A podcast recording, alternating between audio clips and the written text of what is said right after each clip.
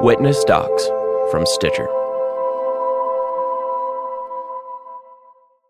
Previously on Ernie's Secret. He heard everything. He saw everything. He knew everything. I don't think he viewed himself as an informant. I think he viewed himself as them looking for information. He was paid, he was receiving assignments, he was he was directed, and he had this code number. He was extremely important and valuable to the FBI, you know, far and away their, their most important racial informant. From what we know about the FBI today, we don't have any confidence because we know now that they lie, they make up things, they do things, they create things, they destroy people.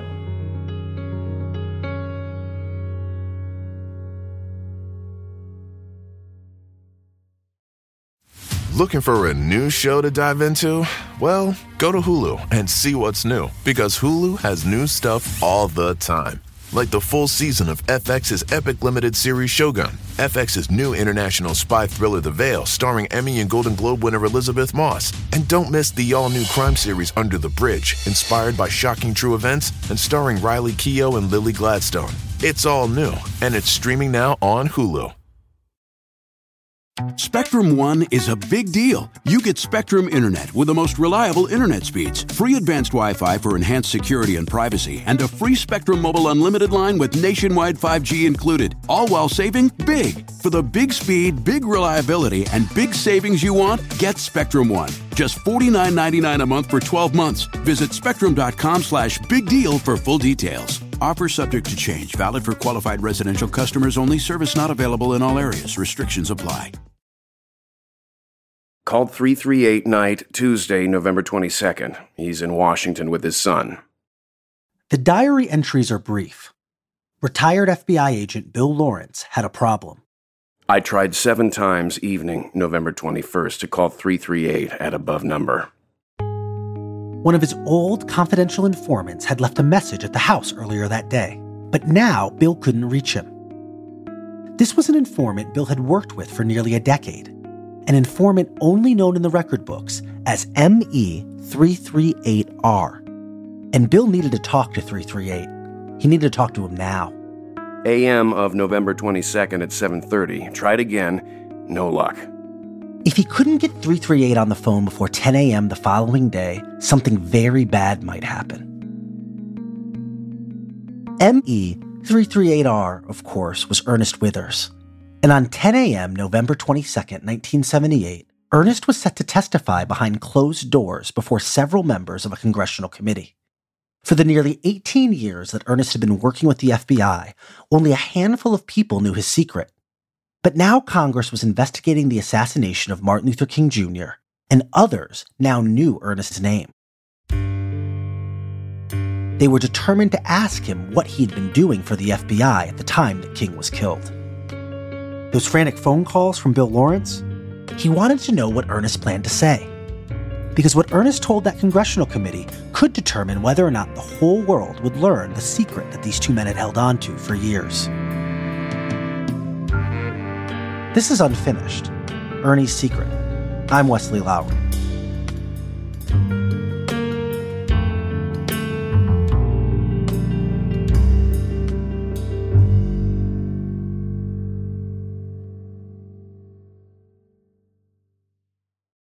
By this point, Bill Lawrence had been retired from the FBI for eight years, and he had moved with his wife from Memphis to Spruce Pine, North Carolina. He taught one or two criminal law courses each term at Mayland Technical Community College. He was on the church vestry and taught Sunday school. He'd started working with the Special Olympics kids. He was president of the Kiwanis that year and managed their pecan sales. Retired life was good. It wasn't complicated, and Bill had put the FBI behind him. This is Betty Lawrence, Bill's daughter. And he cooked and baked. This is the main thing almost every day. He gave away so many batches of bread, brownies, chocolate chip cookies, oatmeal cookies. But he would give them to people if they were sick, he'd come by with a loaf of bread. But then one day, in 1978, Bill got a subpoena to testify before a select committee of the U.S. House of Representatives. To understand the origins of that subpoena, we have to go back a few years to a series of extraordinary events and revelations in the early 1970s. What did the president know, and when did he know it? In 1973, the Senate investigation into Watergate revealed an array of dirty tricks and dirty politics by Richard Nixon's White House. This included directing national intelligence agencies like the FBI to carry out domestic security operations to cover up illegal activity. Therefore, I shall resign the presidency effective at noon tomorrow. Four months after Nixon resigned in August 1974, the New York Times published a front page story claiming that the CIA had been spying on anti war activists during the Nixon administration.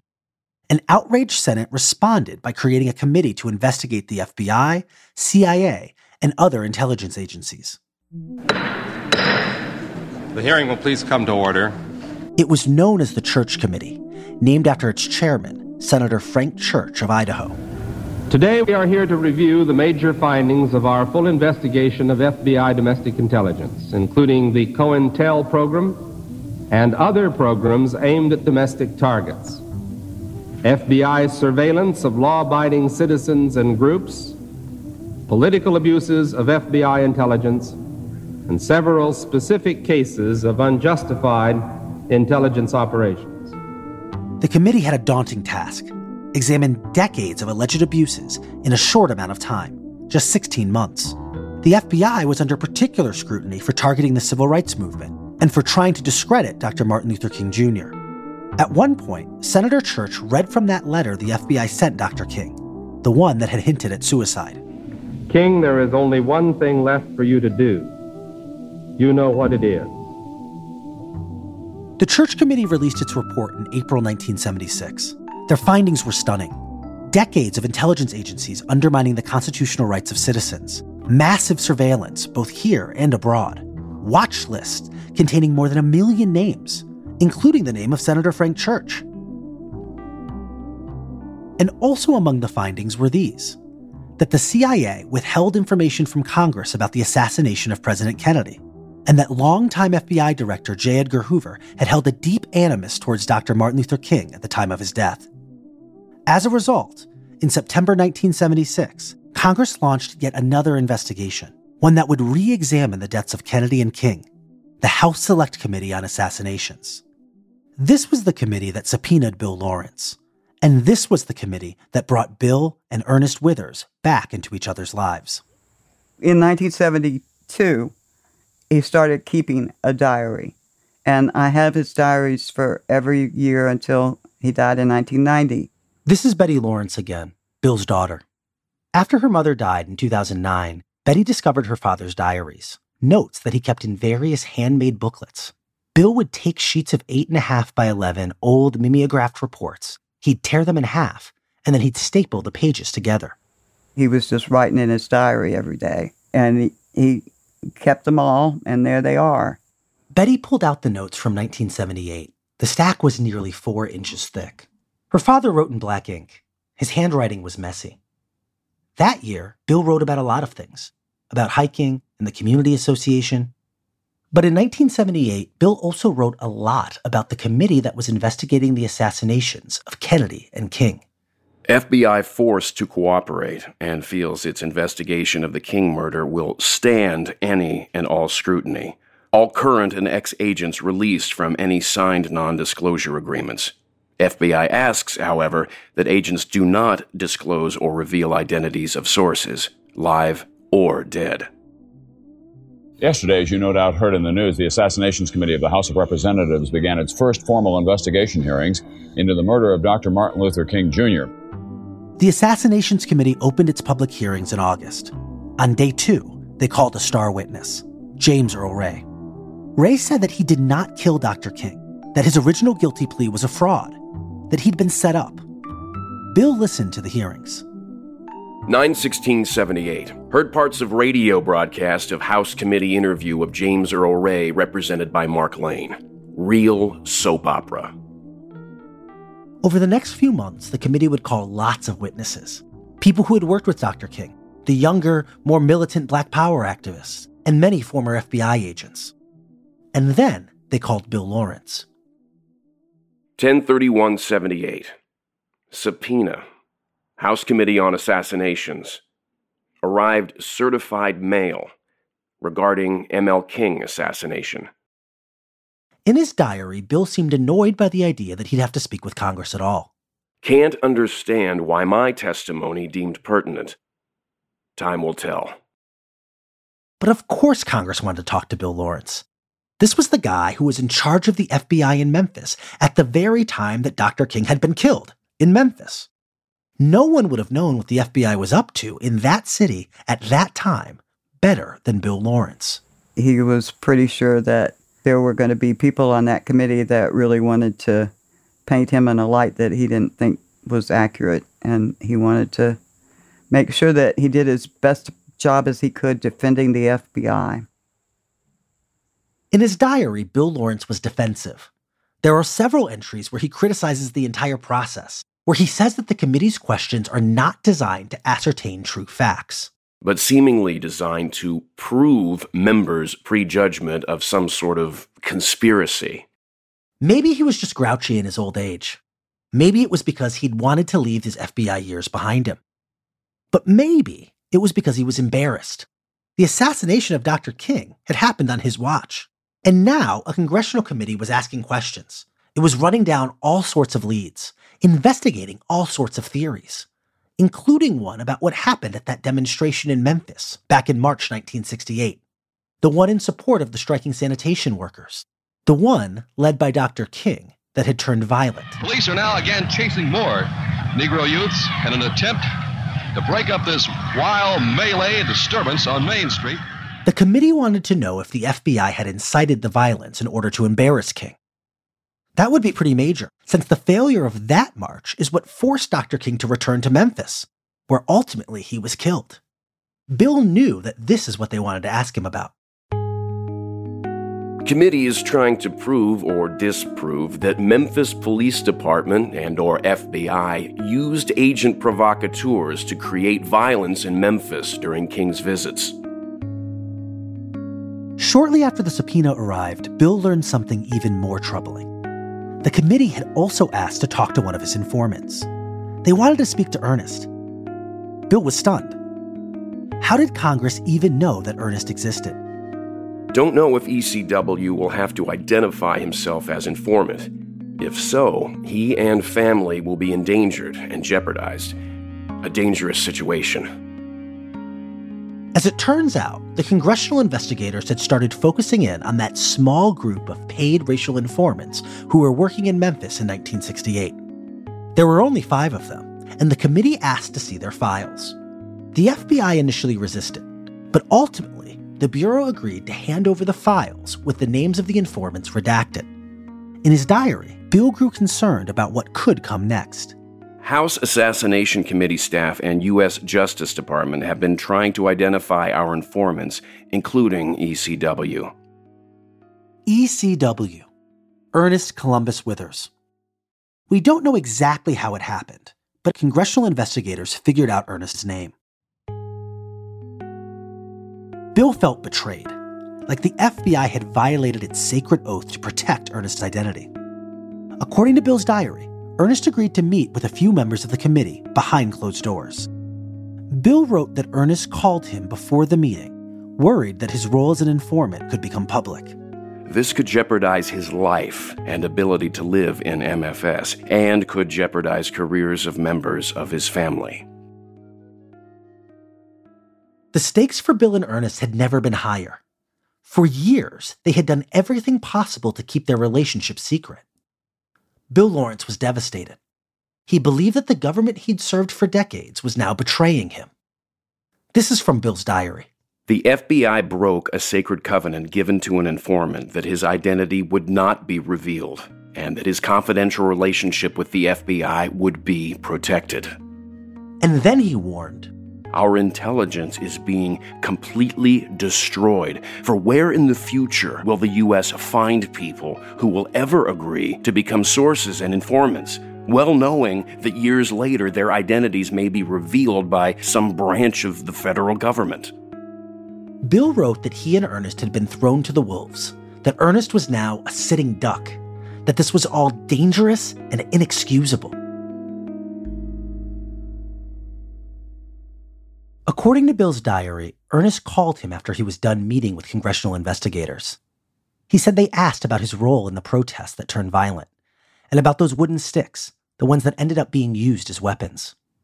And here's where things got messy. And again, keep in mind, these conversations, these details, all this back and forth, it's from Bill Lawrence, from what he wrote in his diary. There's nothing from Ernest about any of this, and the committee's records about his testimony have never been made public. In the diary, Bill wrote that Ernest had told him how he'd driven a friend to buy the wood and rent the saw to make those sticks. But Bill writes that when Ernest spoke to the congressional committee, he denied knowing anything about the sticks.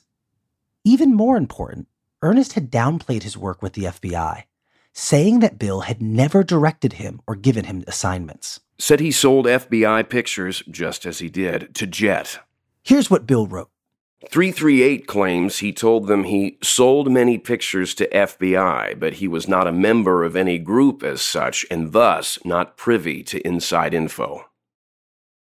In other words, Ernest was telling Congress that the FBI was just a client, that he wasn't a loyal, longtime informant racing back to Bill Lawrence to share the movement's greatest secrets.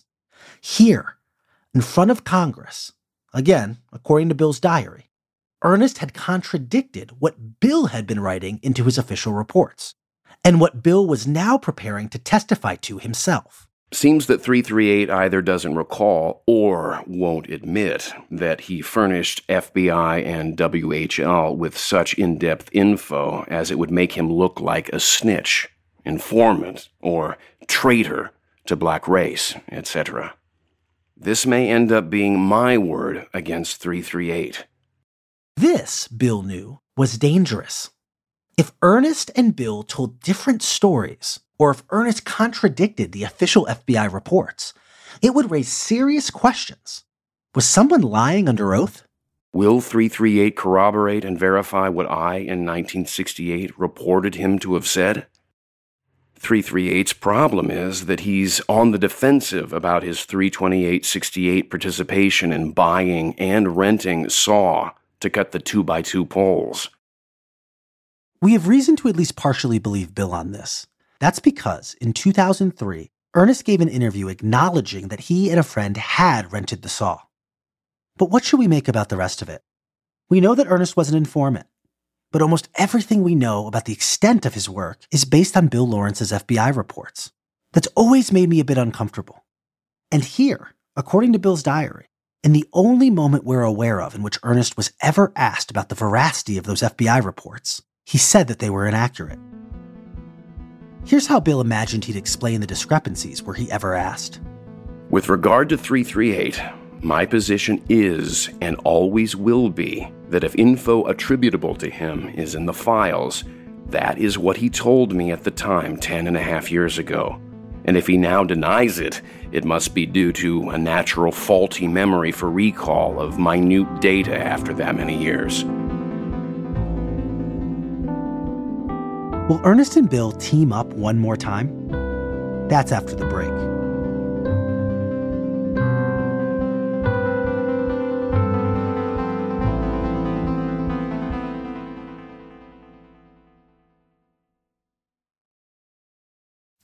Looking for a new show to dive into? Well, go to Hulu and see what's new because Hulu has new stuff all the time. Like the full season of FX's epic limited series Shogun, FX's new international spy thriller The Veil, starring Emmy and Golden Globe winner Elisabeth Moss. And don't miss the all new crime series Under the Bridge, inspired by shocking true events and starring Riley Keough and Lily Gladstone. It's all new, and it's streaming now on Hulu. Spectrum One is a big deal. You get Spectrum Internet with the most reliable internet speeds, free advanced Wi Fi for enhanced security and privacy, and a free Spectrum Mobile Unlimited line with nationwide 5G included, all while saving big. For the big speed, big reliability, and big savings you want, get Spectrum One. Just $49.99 a month for 12 months. Visit spectrum.com slash big deal for full details. Offer subject to change, valid for qualified residential customers only, service not available in all areas. Restrictions apply. Hi, it's Martha Stewart. You know, I spend a lot of time thinking about dirt. At 3 a.m., at all hours of the day, really. What people don't know is that not all dirt is the same. You need dirt with the right kind of nutrients. New Miracle-Gro organic raised bed and garden soil is so dense, so full of nutrient rich, high quality ingredients. Miracle-Gro is simply the best.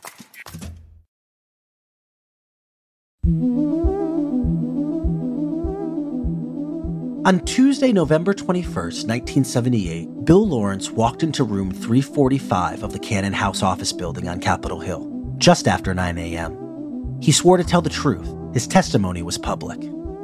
Members of the House Assassinations Committee asked about those sticks, the placards that ended up being used as weapons. Even though Bill had written in his diary that it was Ernest who had purchased the wood and cut the sticks, he told Congress that the sticks had been furnished by local ministers who organized the strike.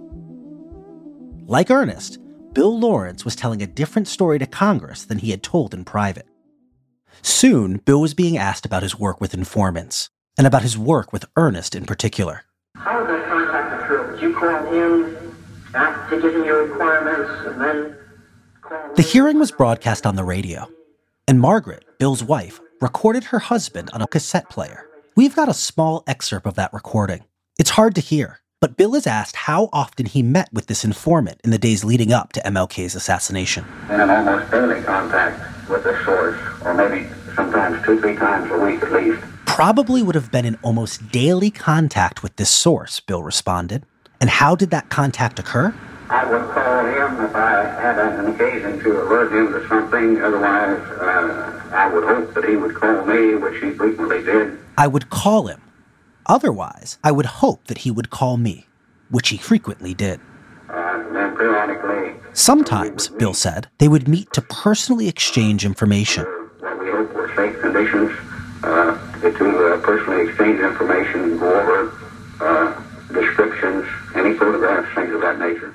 go over descriptions, any photographs, things of that nature. And then, according to the transcript, Bill was asked, Mr. Lawrence, is there any doubt in your mind that the information which you attributed to that source in 1968 did in fact come from that source? They never used his name, but reading the testimony, we know that they're talking about Ernest. And we know that they're trying to figure out why the two men's stories don't line up. Could Bill have exaggerated or even made up things that he attributed to Ernest? Bill insisted that he accurately recorded what the source had told him. There is no doubt in my mind, he said. In his closing remarks, Bill Lawrence made one last appeal to the committee an appeal to protect the identity of his informant. If the identities of these informants, living or dead, are ever revealed to unauthorized sources, their lives will be placed in danger. They are going to be jeopardized. They can be harassed, and the feedback can even affect their families. If this committee made those names public, Bill said they would be putting the entire nation in danger. Once we cease to retain the identities of informants in confidence in this country, where will we ever, and I repeat that, where will we ever find people who will be informants in our future to our combined peril? Two hours later, Bill Lawrence walked out of the hearing room and headed back to North Carolina. When he got home, there was a message that Ernest had called. This is the night when Bill calls him back seven times but never gets an answer. When Bill finally reached him the next morning, Ernest said that he was headed back to Capitol Hill to testify again behind closed doors. Bill knew that he didn't have much time. In his diary, he wrote that he urged Ernest to admit to the investigators that he had been a longtime informant. That he could inadvertently commit perjury by denying that he had ever furnished info which I had attributed to him and had so reported. According to the diary, Bill offered Ernest coaching on what to say.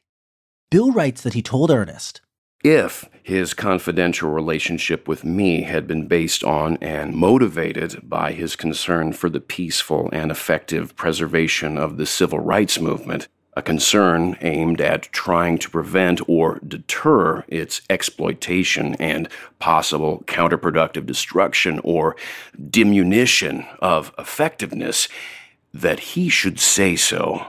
And that if his purpose in cooperating with the FBI was to detect and deter violence, either by furnishing info or by counseling, that he should say so. And if his cooperation was based on patriotism and concerns of civic morality aimed at protecting his family, race, and community from destructive violence, and not for mere monetary gain, that he should say so, and that if in reality he assumed a posture of financial sacrifice, i.e., taking so much time away from his business, etc., and putting in long hours much at nights and on weekends, that he should say so. This conversation seems on its face to have been pretty inappropriate. It's the morning that Ernest is supposed to testify before Congress about his work with the FBI. His former FBI handler is on the phone with him, urging him to say certain things. Ultimately, the committee found no evidence of an FBI plot to sabotage that Memphis march. In its final report, the committee wrote that there was no basis for a conclusion that the FBI directly or through its informants had provoked the violence. They found nothing to support the idea that the FBI intentionally brought about the death of Dr. King. The evidence, wrote the committee, was overwhelming that James Earl Ray was a lone assassin. But perhaps most importantly for our story, the committee never outed Ernest, never making his role as an informant public.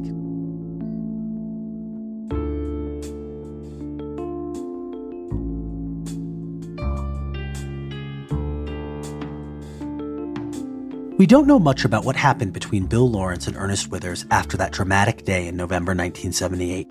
The only time Ernest is mentioned afterwards in Lawrence's diary is the following month, on December 18, 1978, when he writes that he got a $68 phone bill, attributable to the phone calls he made related to his appearance before Congress. According to Betty Lawrence, her father and Ernest did communicate for a couple more years. They exchanged Christmas cards long after daddy retired. So I know that relationship was real. Betty says she has her father's Christmas card list from 1980. Ernest is on it. You know, I knew that he and daddy were friends. I still feel that way. They liked each other. I mean, you don't send Christmas cards 10 years after you've seen a person if they're not your friend. Life didn't get easier for Ernest after his appearance on Capitol Hill. In 1979, he pled guilty to extortion stemming from the clemency for cash scandal that we told you about earlier in this series. That's the one where aides to the Tennessee governor were accused of selling pardons. As far as we know, Ernest never told prosecutors that he'd been an informant for the FBI, and if he had, it might have helped him avoid the five months that he spent in prison.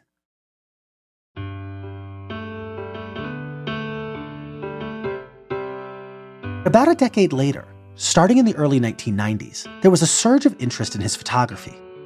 A new civil rights museum had opened in Memphis, located in the former Lorraine Motel. It featured at least 17 of his photographs. Soon, there were books devoted to his work and documentaries about his life. Ernest Withers grew up in segregated Memphis, and he proudly proclaims his Manassas roots. In his final years, Ernest was celebrated as a civil rights hero and recognized as one of the most important photographers of the 20th century. When he died in 2007, he carried his secret with him to the grave.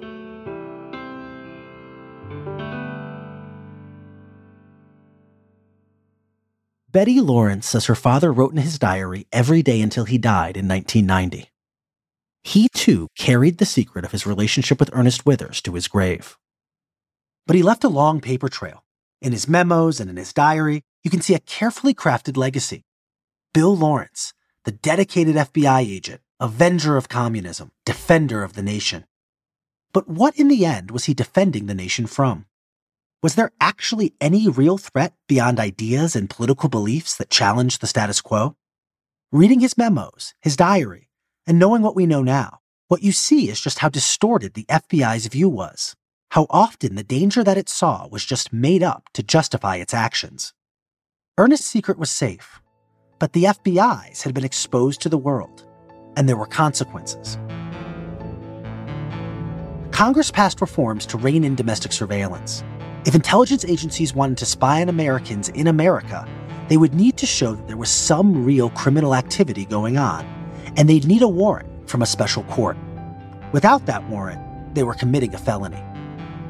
The goal was to make it hard for government agents to target people just because of race or political beliefs. Even in Memphis, new restrictions were put in place. Here's reporter Marc Perrusquia. There's a standing order from 1978 that the Memphis Police Department cannot engage in political intelligence gathering. They cannot monitor or keep files on activists who are engaging in lawful First Amendment, you know, rights to dissent. We know that none of these changes totally stopped the abuse, and that following the September 11th attacks, Congress reversed many of these reforms and gave the intelligence agencies even broader authority to spy on Americans. And then, 12 years later, Edward Snowden, a former contractor for the CIA, revealed that the National Security Agency was collecting the telephone records of tens of millions of Americans. Back in Memphis, Developing tonight, a federal judge says the Memphis Police Department cannot spy on people for political reasons. In recent years, the Memphis PD has been caught surveilling activists who'd taken to the streets in response to police violence. They're looking at Black Lives Matter activists and others and keeping files and information on them because they believe that they're potentially violent, which there's no probable cause of that. They just think that they might be because of things that they've done and the associations, and some of it's bias and some of it's based on, you know, a foundation that doesn't really hold up, but, you know, they're doing it again. I mean, the t- history is repeating itself. With all of the advances in technology, it's a lot easier today than it was in Hoover's era to track people. Local police and federal agencies can and do monitor activists on social media. But the advances in technology also mean it's a lot easier to capture and broadcast social movements in real time. If law enforcement crosses the line at a protest, bystanders can post the cell phone video to social media in seconds. It can be on the national news that very evening. These days, it's hard to fathom being the only one in the room or in the crowd with a camera, the only one taking pictures, the only one recording history. I consider Ernie Withers a civil rights hero.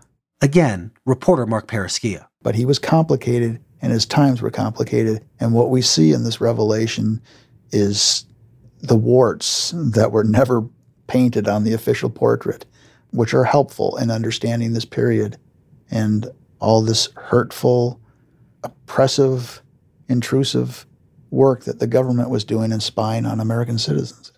For Marc, this has always been first and foremost a story of government overreach. But, you know, if you're going to tell a story like that, there is going to be some pain. There is. I mean, there's just no way of getting around it. And it's kind of painting a portrait as it really is and not just glossing it. You know, we all have shortcomings, we all have failures, and and this was his. I mean, it real it was. Um, I just think that the larger story trumps the the pain and the you know the inconvenience of, of it all.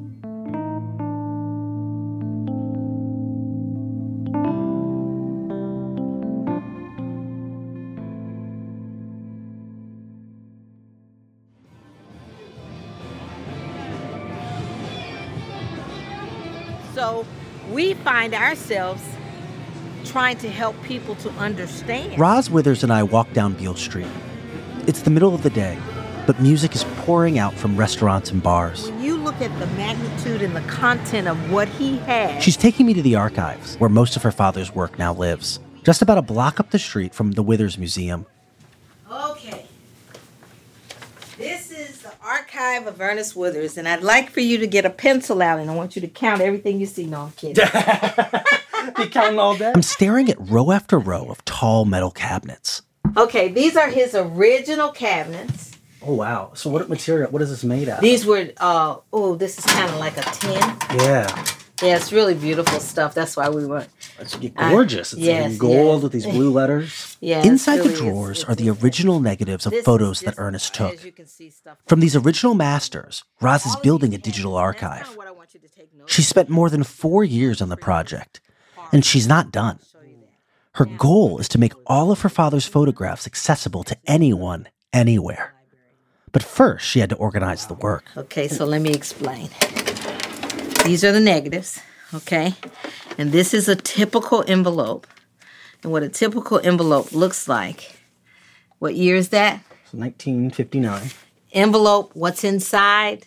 A negative. it a negative? Okay. And there's negatives throughout every envelope. The beauty, beautiful thing that my father did is that he put subject matter and date on most of his material.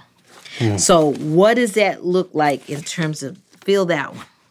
Oh, there's a ton in there. So is that a whole set of negatives, but maybe? or- Yes. Mm. Okay. That's from Amy Church, Reverend Johnson, 1977. Yeah, and so it's hyper specific. Exactly. So this is here. We can go down here. Same thing. We can go down here. Same thing. Over here. Same thing. Over here. Every drawer is a different category lifestyle, sports, music, politics. Civil rights was the first category that they preserved and digitized. It's a huge project. Beyond the cabinets, there are two closets filled with boxes and boxes of negatives. Now, what's interesting about civil rights? For Roz, her father's legacy is in every one of his photos. And preserving his work isn't just a labor of love, it's essential. Why do you think this process is so important? It's our history. It's our history because we are told we didn't exist, or we're told that our history is not substantial because there's no record. Hmm.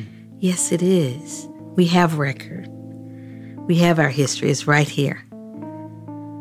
And it should be in schools. It should be a part of the education process. That's why this is important. And these photos, not just the civil rights or the sports, but the weddings, the funerals, the you know, the family photos provide a visual history of who we are. Mhm. So that's why this is important.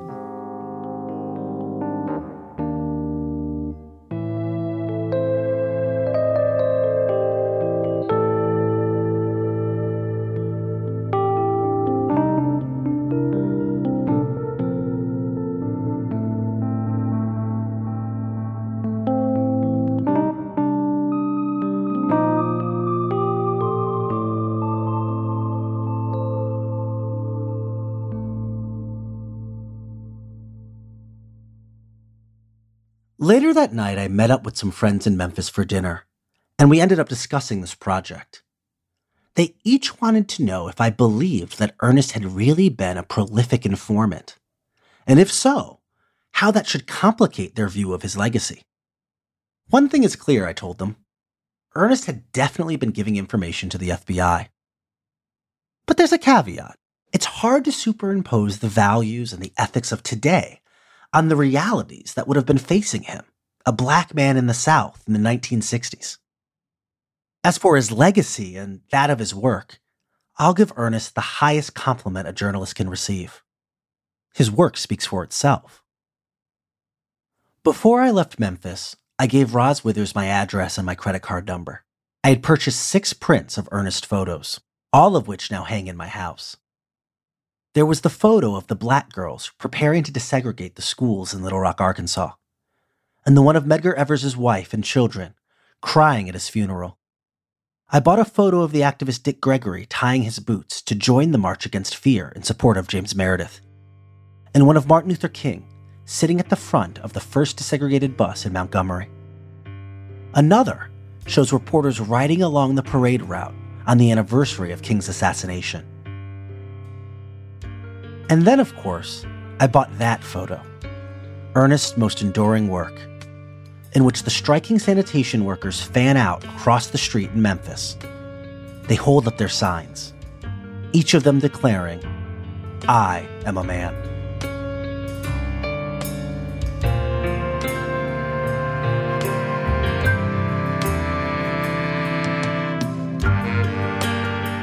This season of Unfinished is a co production of Stitcher and Scripps.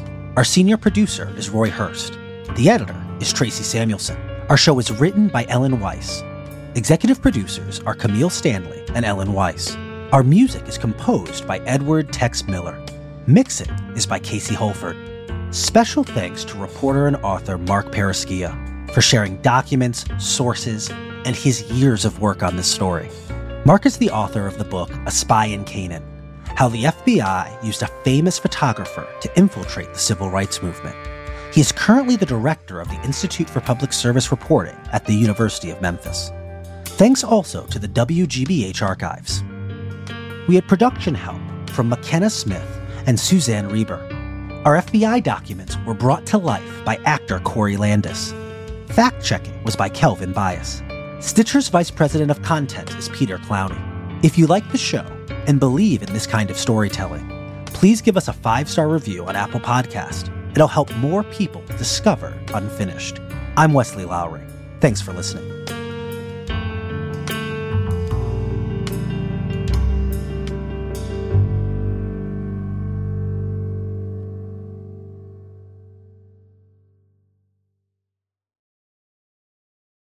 Spectrum One is a big deal. You get Spectrum Internet with the most reliable internet speeds, free advanced Wi Fi for enhanced security and privacy, and a free Spectrum Mobile Unlimited line with nationwide 5G included, all while saving big. For the big speed, big reliability, and big savings you want, get Spectrum One. Just $49.99 a month for 12 months. Visit spectrum.com slash big deal for full details. Offer subject to change, valid for qualified residential customers only, service not available in all areas. Restrictions apply.